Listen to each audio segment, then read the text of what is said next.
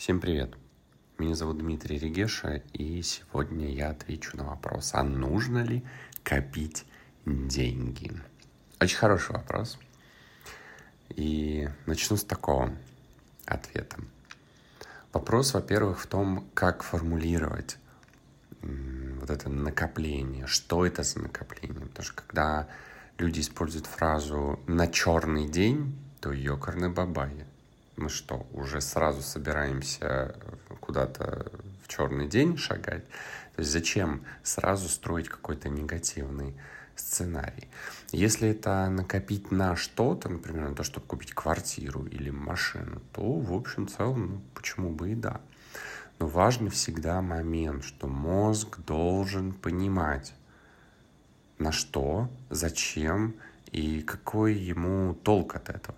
Потому что если вы собираетесь копить 10 лет э, для того, чтобы через 10 лет купить э, машину, откладывая при этом по 1000 рублей, то тут вопрос, насколько мозг э, хорошо это воспримет, насколько он поможет вам еще больше и больше зарабатывать.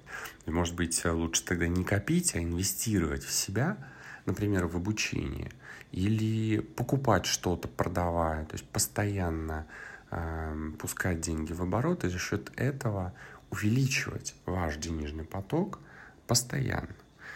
Вообще, мой учитель э, сказал как-то, что если доход э, ну, при текущей на 2022-2023 годы ситуация, если доход меньше 200 тысяч рублей в месяц, то вообще не нужно откладывать.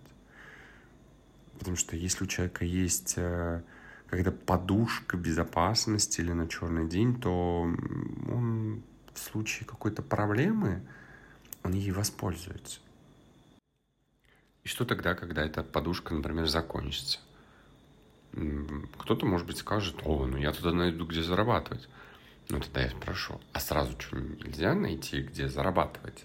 Зачем нужно доходить до состояния окончания этой самой э, подушки безопасности, из них накопленных денег для того, чтобы искать какие-то способы. В том-то все и дело, что иногда страхуясь от чего-то, используя страховки, используя какие-то подушки безопасности, люди на самом деле не стремятся найти способ решения ситуации. Например, э, быть более здоровым или э, быть более успешным или уметь быстро перестроиться плане зарабатывания денег, они все время живут не спеша, не торопясь, потому что ну, у них же есть подушка, у них же есть накопление, они им, конечно же, помогут.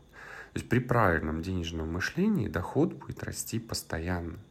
И я уже не раз слышал, что если доход не растет э, в течение года хотя бы в два раза, то это ненормально.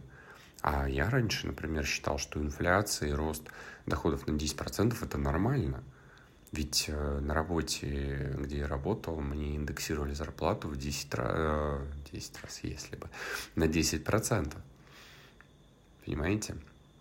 И что это вызвало? Это привело к тому, что появилась установка, что рост доходов всего лишь на 10%, то это нормально. Нет, это не нормально.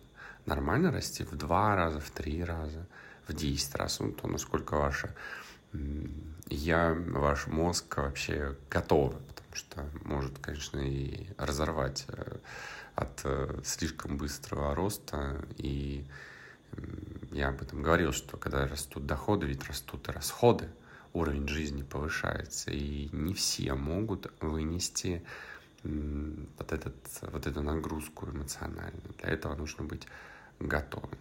Поэтому копить, да, это хорошо, но хорошо, когда уже накопления идут э, с излишков, а не при зарплате в 10 тысяч рублей. Тут надо зарплату увеличивать, а не накопление делать. Что вы считаете на эту тему? Вы копите или нет? Поделитесь в комментариях. Э, мне будет интересно. До новых встреч!